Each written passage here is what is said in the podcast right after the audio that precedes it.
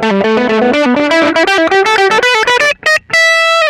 万弁タモルグモルマルモの100万弁タイム、えー、モルグモルマルモドラムコーラスの深川でございます、ボーカルの藤次です。えー、というわけでこの、えー、と公開が木曜日11月24日ということになってますけれども、はい。えーまあ私たちは多分多分ですけれども、えー東京遠征の帰路についている状態ということになりますね。24日なんであそっか深夜に公開したらってこと？そうそうそう。だから11月22日に吉祥寺デイドリーム。ああ。そして23日に新宿レッドクロスでライブしてその帰りという状態ですね。まあ何事もなければいいんですけど。そんな夜中に聞く人おるんか？1時0時とか1時とかに。いやー俺自身はなんかあ更新されてるって思って、なんか更新ほやほやの時にたまに再生ボタンを押したりするでなんかチェックのために、はまあまあでも再生数自体がですね「あのスズメの涙」というのもはばかれるほどの再生回数なのでああのまあそんなあまり気にせずいきましょう、はい。好き勝手言っていいと思います、はい。もし今後なんかあの僕らがちょっとだけでも世間から注目を集めるようなことがもしあれば、全部消しましょう。一括で消せるんかな？どうなんやろ。まあというわけでねあのそんなあのギリギリでいつも生きている私たちですけれども、はい、週末にはワンマンライブもあります。こんな言い方はしたくないんですけどね。うんお席に余裕があるんですよ。あららら。あららら。あのねなんかねここらであのーどうしようかなって思ってる方は、うん。ぜひとも足を運んでいただきたいと思います。僕はあんまりこう人いっぱいいるの嫌だからさ。はい。非常にいいよねゆとりがある会場っつうの。はまあちょっとねあの藤谷さんが考えられてるよりも余裕がある状態になってますんであのー自由な体勢で聞けるやん。そうなんですけれどももうちょっとねあのー もうちょっと不自由にさせたい。そうですね。うあの自由すぎるのもなんだかなと、ね。はい。というわけでうん。あのちょっとねあのいろいろなものを駆使して私たちも発信していくのでですね。インスタとかね。はい。もうあの僕ツイッターインスタ担当みたいになって、毎日それに時間を取られてますよ。ごごっそり。あ のリーダーからも何かちょっとね、あの発信していただけたら助かるな。あのね結局ね雑魚がいくらわめいたところでね、うん。届かないんですよ。えどういうこと？じゃあどうするん？いやだからやっぱねあの藤谷さんは藤谷さんであのちゃんと個人でアカウントをもられも持たれてるじゃないですか。あインスタなインスタもやしあのツイッターの方も、うんうん。でねあの、まあ、バンドの方はちゃんとやってるんですけども、うん。まあまあやっぱねあのやっぱ僕じゃ限界があるなっていうところがあるんでははいちょっとその辺あのちょっとお願いします。あ。は影響力があると僕は思ってるんですけれどもあ。ははい。そういうもんです。あ。は 反応悪いなえーまあそんなわけでねあの週末土曜日26日はワンマンライブがあります。もう準備の方はバッチリなんですけあそうどねっすね。オブジェも作ったしうん。で今回はあの宇宙のためにこうマーシャルのヘッドをレンタルするという、ははい、そういうのもしますし。ああいつ自分のフェンダーのじゃダメなの？あの大きい会場やったら、ん。こう行けるらしいねんけど、うん。あのなんちゃろ。うある程度、ん。でかい音量で出さなこうああのフェンダーのアンプのいいところを出せないらしくて。結構最近それで悩んでるのは知ってたんやけど。はでなんか最近スタジオでマーシャルのヘッ、あのアンプを使ってて、ん。相性がいいなということでそれを使うことになりましあなるほどね。はい。レスポールにマーシャルってなんかハードロックですな。たそうやな、まあハードロックやんある意味俺ら。そうやな。うんで、えーそういうのもありますし当日から発売される新しい音源もあります。はい。はい。そういうのもねあの準備は着々と進んでうん。土曜日は最高の状態で皆様に全てのものをお届けできると思うのでぜひともねあの DJ 本田さんもね。ああ本当に、はい。なのでえっ、と迷われている方はぜひとも足を運ばれてみてはどうでしょうか。はい。つうことで、えー今日も始めていきたいと思います。はい。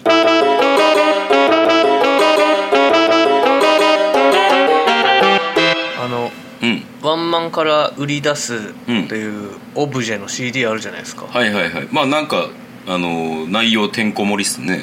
桃源郷と、うん。まあ、各メンバーのデモはいはいはいと、あとおしゃべり。うん。アメリカの石像を交えてのおしゃべりはいっていうのが入るじゃないですか、はいはいはいでこう向こくんが曲を取りまとめてくれててうん。向こくんにみんながデモをバンバン送ってると。はいはいで僕まあふと宇宙とかどんな曲出してくるんかなって思ってうん。聞いてみたんですよ。うん。そしたらなんか三拍子の短調はい。悲しい調べでねうん「僕は人形」っていう歌が始まったんですよ。操り人形がなんとかみたいな。糸の切れた操り人形みたいな曲で。思わずなんか悩んでんのかって なんかそれだけ聞くとね。なあ。うん。暗って思って。暗いな。聞いてたんようん。なんかちょっとやっぱ一箇所どうしても気になるところがあって。ほうほうほう。その操り人形って聞いてどんなものを思い浮かべるかって、まあ、僕はなんかこうん。う、まあ、マリオネットマリオネットやね、なんかちょっとなんかいびつなデザインというか、うん、うん。うんあのなんやろ。ちょっとなんなんていうの怖く見えるというか。うん。でもまあ材質的にはこう布を裁縫して綿を詰めたみたいなうんうんうん。感じの人形かな、まあそれか木とかな。そうね。うん。まあそういうイメージだったよ僕も。うん。ただ歌詞の中にねうん。胸から出たミサイルでなんか他の人形を破壊してしまうみたいなのが出てきましてあれちょっと思ってた人形とちゃうなと。そうね。うん。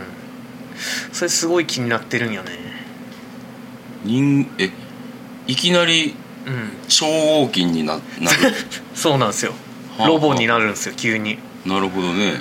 操り人形でうん。胸からミサイル出すかなえでもさ、うん。あのえその操り人形で胸からミサイルを出すっていう超合金の操り人形っていうのは考えにくいかやっそうやな。見たことないやろ。ぱないな、ん。確かに。宇宙大丈夫かな？ちょっと聞いてみたんやそれ、うん。胸からミサイルってお前そんな操り人形あるんかってうん。言ったらなんか、うんあの「トイ・ストーリー」とかに出てくるうん。イメージって言ってて。あー。確かになんか胸から出すやついたよなと思はいはいはいはいはいはいはい。ちょっと顔とか思い出せんないけど。うんうんうん。あでもその世界観で来られたら、うん。確かにあのーそれあるかもな。操り人形で胸からミサイル発射って言われたら。うんいやでもなんかさ、うん。曲のイメージじゃあじゃあ曲のイメージが「トイ・ストーリー」じゃないやんっていう。そうやな。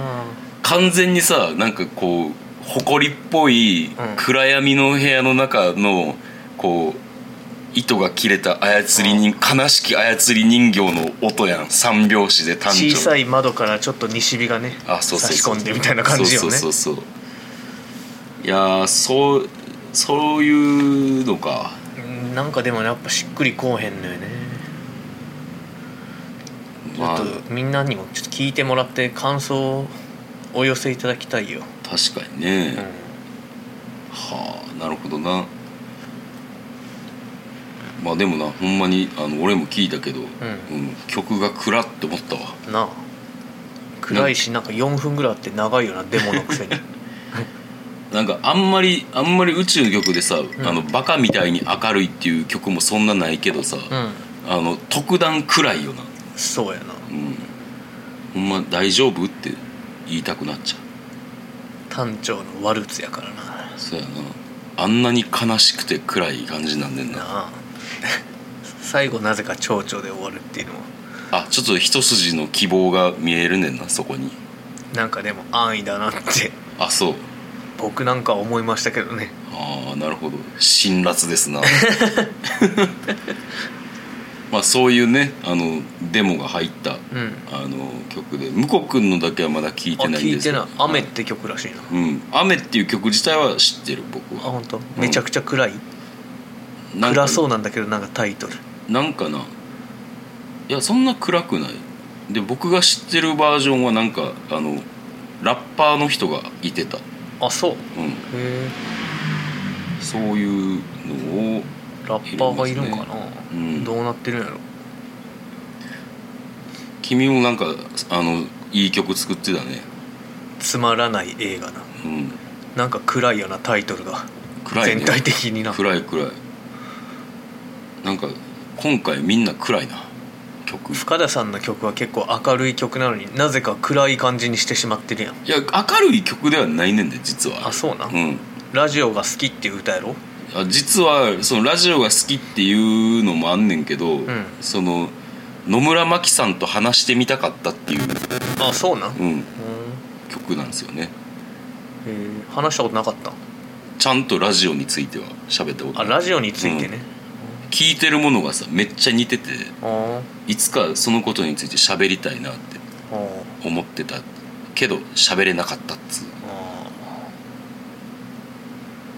まあまあそんな感じの暗。暗い。暗 CD やん、暗 CD やな。うん、なんですけどまああの最後のねあの石像との話はもう本当にどうでもいいことを長々と喋ってるんで。30分ぐらいあったよな。うん。長すぎるよあれ。まああのちょっとなんとかね あのしていただいてそれを。ちょっと短くしようかはい。なはい。石像からのなんかどうでもいい質問みたいなのあれどうどうする？生かす？そうやな。あれなくていいな。じゃあ生かしで。はいまあそういうわけでねあの内容の方も楽しみにしといてください。はい。はい。暗 CD クラ CD のおしらなんて話でした。話題がなさすぎるんでう高校の時にクラスで流行った漫画の話でもするか。んしますか。うん。結構漫画みんな読んでたな。お俺も読んでたそやな、でもなんかまあみんなが知ってる漫画ってなるとさ、ん。あのなんかなんていうのまあその話もいいねんけど、うん。そんなに知られてなくて強烈に印象に残ってる漫画をあこう今日は一冊紹介したいねんけどあの確か名前作者がうん。新井秀樹っていうああはいはいはい「ワールド・イズ・マイン」って知ってる、うんあれすごく衝撃やってさ。でずっと集めててやんか。うんワールドイズマイン。うん。うんずっと集めててんけど最後の巻だけどこにも売ってないの。なんで？いや俺もなんでってうん。思うねんけどなんかほんまにあのそれまではさ俺その初めて友達に借りてうんで面白くてなんか衝撃的な内容やかんうらん。集めていっててんけど、うん。あのほんまになんか最終巻だけうん。なんか触れたらあかんもんみたいな感じでう。んこうどこにも売ってなくてえ結局集めきれてないやんか。う。んあった？最終巻。読んだ？俺ワールドイズマインは読んでないわ。あ読んでない。宮本から君へとか。はいはいはいは読んだけどボーイズ・オン・ザ・ランとか。俺それ俺俺はむしろそれしか読んでないね。ああえー、今アマゾンとかで買えるんじゃない？買えんのかな？なんかあの話にがしなんか結構その残虐というか。うん重いよなあの人の漫画いつも。で最終的になんかすごいなんかあのー変なところに行き着く感じになんねやんか。うん。その最終巻を読んでへんから何とも言えへんねんけど言ったら、えー軽く軽く言うとうん。テロリストがこう大暴れしててうん。それと同じ時期にうん。こう正体不明の生物がうん。こう違うところうん。日本の東北ぐらいでうん。大暴れすんねやんか、でこうす結局そのテロリストと、うん。そのめちゃめちゃその大暴れしてるうん。未確認生物とかゴジラみたいなのがなんか戦うんちゃうかみたいなうん。感じになったような気がすんねんけどはで結局その生物がうんだなんか攻撃されたかなんかによってうん。微動だにせんくなんねん。あ微動だにせんくなんねんけどそしたらそっからどんどんどんどん大きくなっていくねやんか。う。んどんどんどんどん大きくなっていってうん。もう運ぶ手段がないみたいな。っ はいはいはい。ていうところぐらいまでしか知らん。ええ。もう意味がわからないの大怪獣の後始末みたいになってくるんじゃん。あーでもそれ映画やんな。映画それ見たことないからなんか酷評されてた映画。そうそうそうつまらないという評判の。うん、うん、だからでなんかそれと、あとそのテロリストを、なんかなんか2人二人組のテロリストやねんけど、うん。一1人はのあのもうなんか残虐な殺され方をしてしまうねんけうん。ど一1人はなんかこうなんつう神格化されていくというか。はなんかその辺の落としどころが俺は興味あったから最終回読みたかったんけど売ってなくてまあで今も探せばあるんかもしれんけどな。何巻まであんの？十何巻やったと思うねんけどな。もっとあったかな。ちょっとアマゾンで探してみたら、そうやな。うん、おもろそうやん。そうあの漫画自体はめちゃくちゃ面白い、うん結構なんか残酷というかどうにもならん嫌なことを描きがちなイメージやからな新うん。井秀樹さん、しんどい、うんしんどいね読み終わったら。うん、その宮本から君へとかボーイズ・オン・ザ・ランとかもそんな感じなしんどいしい。やそれはなんかこう恋愛みたいなのとか、うん、ほう。ほそんなんやけど。もう嫌やねう、うん、スカッとするやつがいいっすよね。でもまあなんか高校の時になんか結構衝撃やった漫画はそれかな。えクラスで流行ったのそれが？クラスっていうかその仲いい友達が漫画家目指してるやつがおってやんかおでそいつが「これおもろいで」っってお貸してくれた漫画。で結構記憶に残ってるやつ。今その友達は？は結局漫画家目指して東京行ってうん。で頑張ってたけど、うん。えー挫折した。う。あのむ大昔のモルグの T シャツとあとトートバッグのデザインをしてくれてああの人？そうそうそうそう。えー。漫画家を目指したい。めっちゃすごかったね。うん。絵大友克洋みたいなな。とかあとジョジョも好きやったなあの人。っえていう感じでした。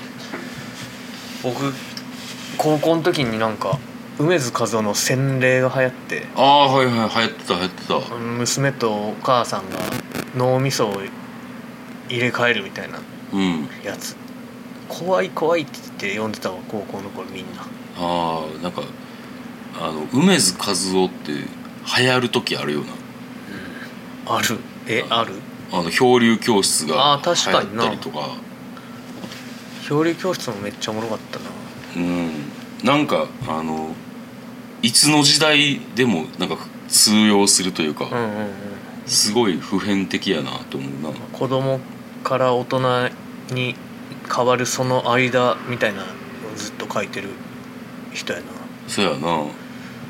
梅津和夫展がアベノハルカスでやってるんだけどさ。ああ妻が言ってましたよ。ちょっとね面倒いんですよねアベノハルカスに行くのが。確かに遠いっすね。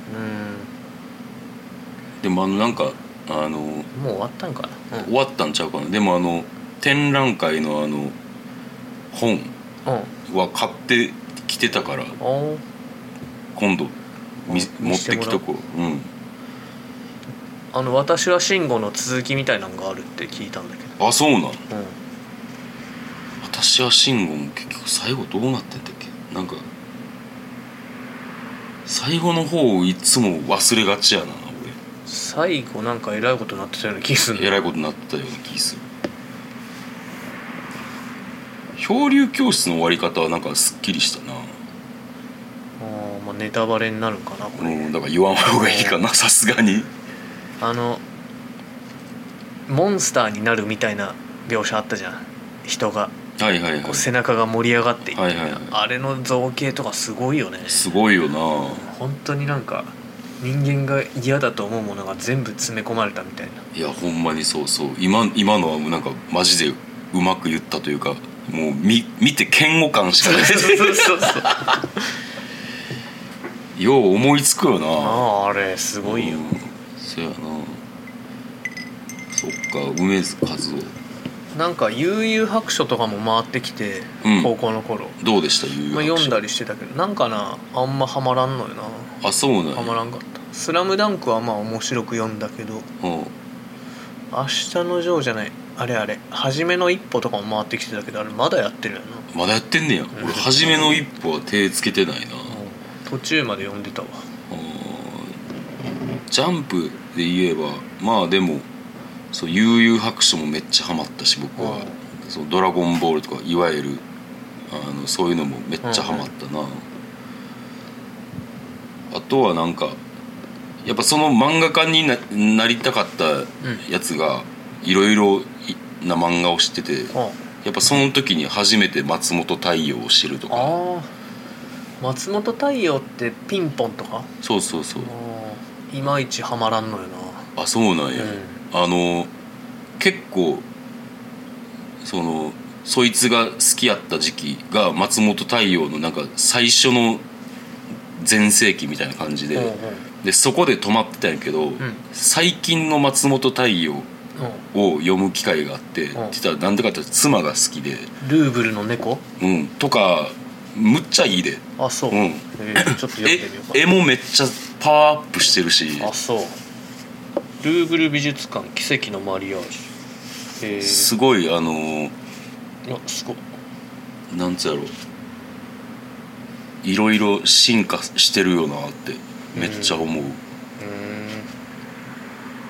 読んでみるか。まあ、つうわけで、まあ、たまには漫画の話もいいもんですな。第三野球部を流行らしたよ高校のクラスで。あそうな、うん。俺読んだことないわ。あ本当？俺俺の野球漫画最高峰は山下太郎君って思ってるからさ。あー。あれは確かに面白かったけど最後の方もう全部一緒全部一緒全部一緒。大逆転で勝つっていうのをずっとやってな。そうそう。またこのパターンかってまあね。あとはあとはねあの最近最近まとめ買いしたんやけど、何やったっけな味変やったっけな。包丁人味変みたいなやつ？なんかキッチン味変みたいな。はもうあの言言えばあのグルメ劇画バトル漫画やねんけあどー好きやあのそういうの。最終的にあのカレーの中にとんでもないものが入ることになんねやんか、えー、気になる。めちゃくちゃ面白いで、えー、見た。うん、それ全巻あるわ。あ何巻まである？何巻まであるかな。でもまあまあまあある。なんかおー。10巻ぐらいまであるかな。ちょっとタイガーに持ってきといて。あ上にあります。2階にあるんですけど。あはい。ちょっと借りてこう。はい。同じことを何度も言うなはいエンディングです、えーもう今週はえー。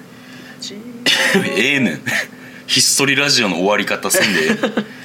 あのもうこれしか言うことがないんですけども11月26日土曜日サインネガポジモルグモルマルムワンマンライブオブジェに来てくださいということです、えーメールアドレスが1000000が6回 bentime アットマーク gmail.com までよろしくお願いいたします年末もね12月31日にそう。ネガポジジャイアントシリーズ最終日そう。の鳥ですよ僕鳥ですよ。